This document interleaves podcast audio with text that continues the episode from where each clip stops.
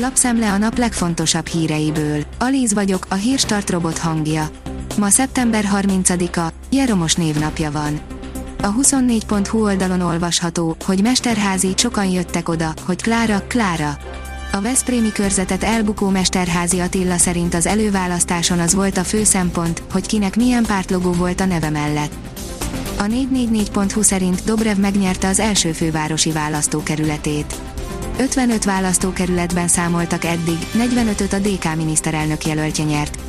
Dobrev a szavazatok 34%-át kapta, Karácsony 29-et, Márkizaj 21%-kal harmadik. Török Gábor elmondta, mit gondol valójában a Fidesz az előválasztásról, írja az ATV.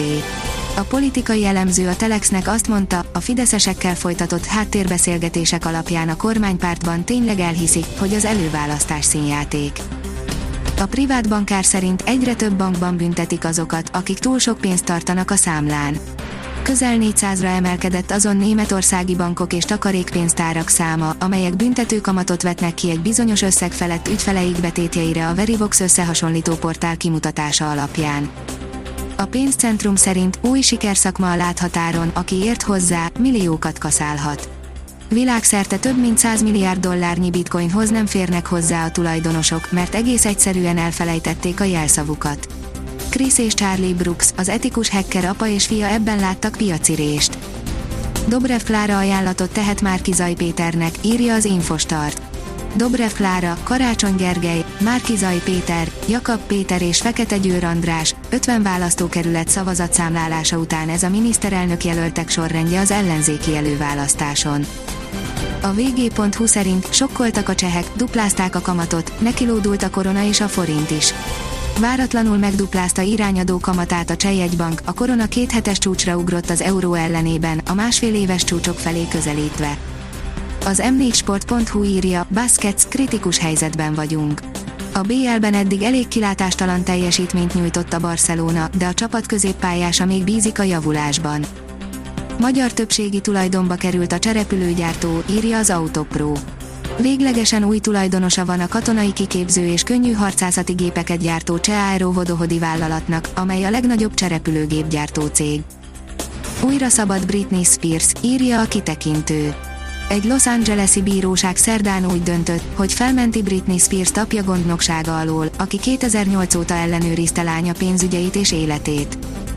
A portfólió teszi fel a kérdést, mi az a titokzatos erő, ami minden negyedév végén padlóra küldi a forintot és lépésre kényszeríti az MNB-t. Képtelen tartósan áttörni a 350-es lélektani határt a forint az euróval szemben, most arra a kamatemelések sem nagyon tudnak segíteni, vagy legfeljebb ideig óráig. Az utóbbi napokban két hónapos mélypontra, 360-ig gyengült a magyar deviza. Az m4sport.hu írja, a játékosok támogatják Küment, basket szerint ők is felelősek.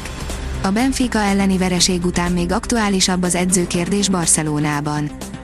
Nincs meglepetés, az ekvádori Barcelonát is kiütötték, írja az Eurosport. Libertadores kupa a Flamengo lesz a címvédő Palmeiras ellenfele a fináléban.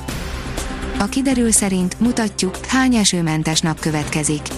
Péntekre a tartós esőzés országszerte megszűnik, már csak jelentéktelen szitálás, gyenge zápor fordulhat elő. A következő esőzést okozó front hétfő délután éri el hazánkat. A Hírstart friss lapszemléjét hallotta.